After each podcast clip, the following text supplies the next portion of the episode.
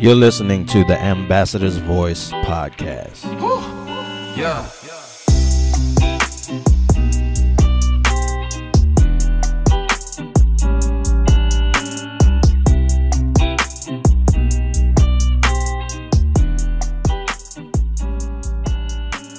God bless you and welcome to the Ambassador's Voice podcast. This is Pastor Michael Pedroso, and I am here this week with a fresh manna that I believe that we all need to be reminded of during this time and season that we are in. There's so many different things going on and there's so much chaos going on around the world that we have to just stay in a place of prayer. Without further ado, the fresh manna of the week here is always pray. Always pray. Luke chapter 18, verse 1. And he spake a parable unto them to this end, that men ought to always pray and not to faint.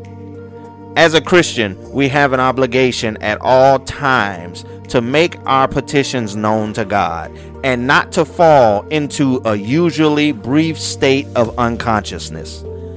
Jesus said that when we draw nigh to him, he would draw nigh unto us. In 1 Timothy chapter 4 verses 1 and 2, now the Spirit speaketh expressly that in the latter times some shall depart from the faith giving heed to seducing spirits and doctrines of devils, speaking lies in hypocrisy, having their conscience seared with a hot iron. The less we pray, the further we get away from God. The less we want to be involved with the things that matter to Jesus, which is the will of God. We become unaware that we are not walking in the will of God for our lives. Our life is not our own. We were bought with a price. We must communicate with the Lord. The Bible says for us to come boldly before the throne of grace, that we may obtain mercy and find grace to help in time of need. Hebrews chapter 4, verse 16.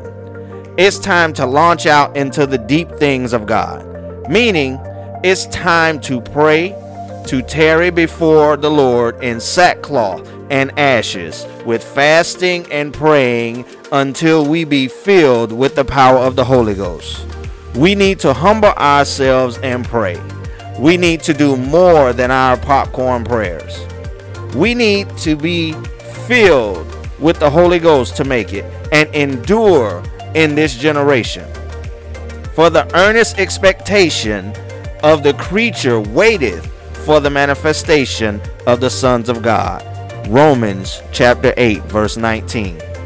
Let's stay prayerful, saints, so that the light of Jesus in us will be seen by those that are lost.